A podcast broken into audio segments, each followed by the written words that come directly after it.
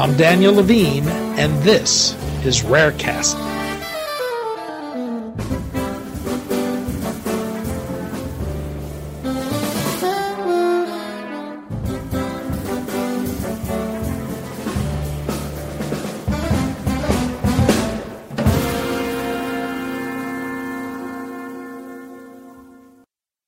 Patent filings in the area of rare diseases suggest government incentives have worked to spur innovation, according to a new report from the international intellectual property firm Marks and Clerk. The report examines patent filings in the area of rare diseases, antibiotics, and vaccines. We spoke to Gareth Williams, a partner and European patent attorney with Marks and Clerk, about the report, the role Big Pharma is playing, and some surprises on the list of top filers of rare disease-related patents.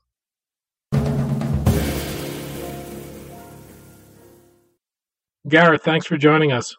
Thanks very much for having me. In your recent report on the life sciences, you looked at the patent landscape for rare diseases, antibiotics, and vaccines. I want to focus on the rare disease space, but contrast it to what you're seeing in those other areas. But first, how good a proxy for innovation is patent activity? What does it tell us? Well, as a first sort of starting position, then I think it is a reasonably good proxy for innovation, because when you get innovative companies making new products, they will file patent applications. I think it it doesn't necessarily reflect the actual marketplace, clearly, because we all we take is the raw filing data and the number of patents granted. We don't look at how many patents remain in force for a certain period of time, which they will if they're protecting products, or even whether any products covered by the patent ever actually get to market. So it, it's a rough and ready measure, I think, rather than a strictly accurate measure, but it does give a good indication. I think that there is one caveat that I would say is that in some countries, then there can be government incentives just to file patents, or part of your sort of ranking in certain league tables is based on the number of patents you filed. And again, so they would be additional drivers for filing patent applications, regardless of whether they're innovative or not. So you need to take some of the numbers with a bit of caution, but on the whole, I think it reflects what's going on in, in the research space. The rare disease space has seen governments put into place significant incentives to encourage the development of therapeutics for rare diseases. And I know you didn't necessarily correlate this, but what does it suggest about the impact these incentives have had on rare disease drug development? What What's your sense of the role incentives have played in boosting innovation in this area? I think it, the, the data does show us it plays a, a very important role. I, as you say, obviously, we, we didn't specifically correlate government incentives with numbers of patents filed. But if you say contrast the rare diseases space with the antibiotic sector, then there are significantly more patent families filed in the rare disease space than there are in antibiotics. And that's despite the fact that you would naturally expect the rare disease market to be a lot smaller. So I think these incentives do reward investment. They do reward innovation in the in the field. I think the other the other telling point, I think, is that in the, we've done these life sciences reports for several years now, and usually, regardless of which specific sector we're looking at within life sciences, Chinese patent filings come up fairly highly. So there are a significant number of patent applications filed in China in those sectors. In the rare diseases space, then China is actually further down the list of filings than other countries such as the U S, Europe, Japan, Canada, and Australia. And each of those five have government incentives for rare disease research, whereas China doesn't yet have orphan drug legislation in the same sense that those those other five countries do. I, I think that does show that government incentives do work and do help promote R and D into this sector.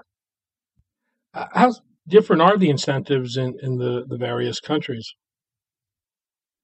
They, well, they're fairly well aligned, uh, obviously, as you would expect, when the, the aim is to promote harmonization and to promote research into these rare diseases, which do affect, you know, significant numbers of people in the U S and Europe and Japan. So on the whole, you get up to ten years of market exclusivity, and that's regardless of your patent status.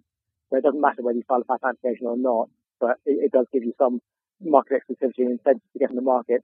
And then in other countries, in like in each country, it varies slightly, but on the whole, you may get financial assistance or assistance in navigating the regulatory requirements. So they will give you uh, protocol assistance for preparing a submission and for getting through the approval process. So it, it is a, a fairly significant package of support. Well, there was a fall off of activity with the economic downturn in two thousand eight. What's happened since then? That, that's true. I think the, the overall trend is really, so we looked at numbers of patent families filed, which is essentially one innovation for which you may file patents in a lot of different countries. And the number of families fell slightly during the economic downturn, but it's rising again now. So it's back to the sort of pre back to two thousand six, two thousand seven levels. So I think on all that effectively remains steady, but with a, a dip due to the financial pressures. What has changed is the total number of applications filed. So I said that you, the one patent family may include applications in a lot of different countries. The data looks to show that the number of countries in which these applications have been filed has been dropping. So the total number of filings is half from two thousand six up to twenty thirteen fourteen. I think that just reflects that people are focusing their investment in the patents to where they expect to have a market. So whereas they might have filed in twenty different countries, now they're only filing in five or six. Well, how does it compare to what you've seen in antibiotics and vaccines, and, and have the more recent incentives to encourage development in these areas had time to reflect any increase in activity? I think in antibiotics, there hasn't been time to, to see an increase in activity. Certainly, we haven't seen an increase in activity. Uh, but yeah, I think the, the experience of the rare diseases does suggest that government incentives actually work. I think given the significant political momentum now behind finding novel antibiotics and beyond dealing with the issues of antibiotic resistance, I think that there will be a push towards getting some more financial incentives and even non-financial incentives, and that will hopefully have an effect on where the research is coming in the next few years. One of the surprises to me was the role Big Pharma is playing on the patent landscape in the area of rare diseases, particularly because I think of innovation coming from smaller biotechs. What does this reflect? I think you're right that it is surprising, because in my, my expectation before we started this is that it would be the smaller innovative biotech that they are founded to deal with one or two specific rare diseases and like that. But in fact, it's, yes, it does look to be Big Pharma is driving the research. Um, I guess it, it could just be a numbers game. Obviously, the top filers are going to be the biggest companies, and but it is Big Pharma who's driving it in rare diseases. Or it may be that they go into collaboration with other smaller companies as license in or buy in the I P, and then continue to develop it themselves. But I think, I guess, you need a heavy financial backing to get to the market with, with rare diseases or with any biotech innovation. And I guess this probably just reflects the, the power that these companies have in the R and D space. And, and you know, I, I was wondering whether it was a, a numbers game, but you don't see the same when you look at the list of antibiotics and vaccines. They look quite differently in terms of Big Pharma's presence. What does that tell you? Yes, you're right. It, it, it all, what does it tell us? It, it tells us that Big recognises this is a market it should be in, and Big Pharma also has other incentives to try to promote rare disease research and try to encourage that. A lot of them are founded for institutes or research divisions devoted to rare diseases. So I, I think it just shows that when when the financial muscle gets behind it, then R and D can benefit, regardless of whether this comes from Big Pharma or government incentives. But the combination like, promotes promotes innovation.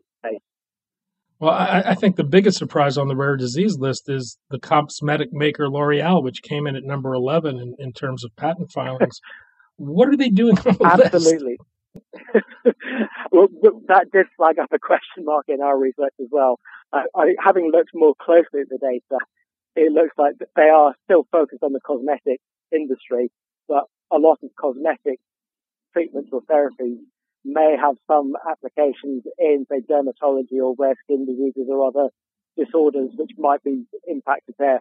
So I think they're, they're doing the research for cosmetic reasons, and they're filing patent applications which are just drafted broadly enough to capture other potential applications.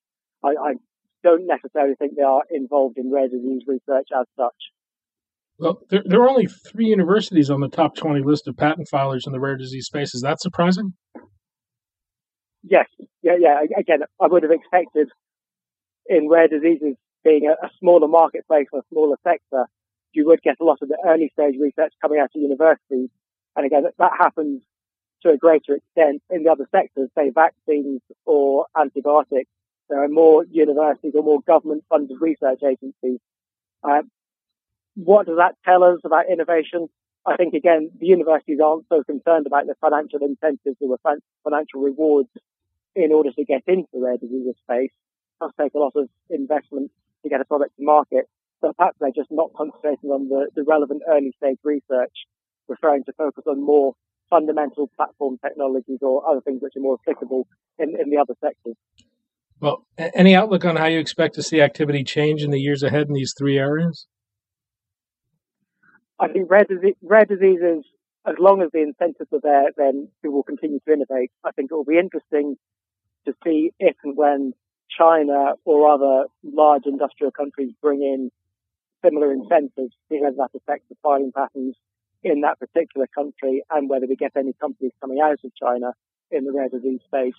Uh, in antibiotics, I hope that there will be government incentives and that they will spur innovation, both in new antibiotics and research into existing antibiotics, um, purely because yeah, the antibiotic resistance issue is a significant public health need.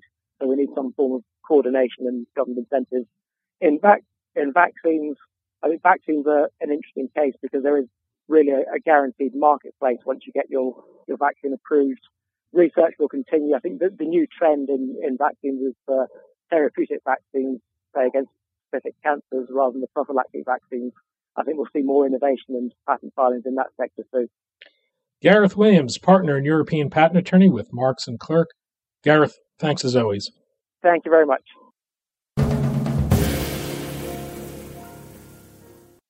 Thanks for listening.